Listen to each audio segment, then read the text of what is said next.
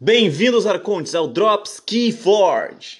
Todos os dias, análise de uma carta nova de chamado dos Arcontes ao infinito.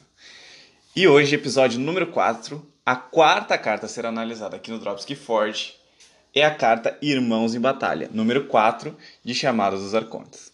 Ela é da casa Brobner e dá um Ember ao entrar em jogo. Seu texto diz: jogar. Escolha uma casa pelo restante do turno. Cada criatura amiga daquela casa pode lutar é mais um controle de mesa da Casa Brobner e que envolve a habilidade de luta também.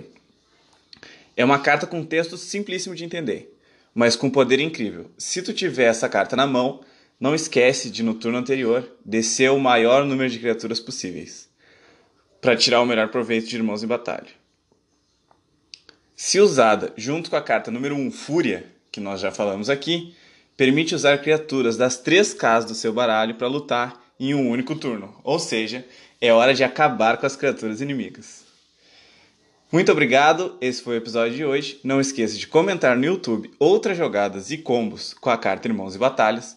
Não esqueça também de se inscrever aqui no canal do YouTube, seguir no Spotify e no Instagram, sempre pelo nome Dropski Forge. Não esqueça também de comentar aqui no YouTube as interações com a carta Irmãos de Batalha, para que mais pessoas da comunidade conheçam seus combos e suas jogadas.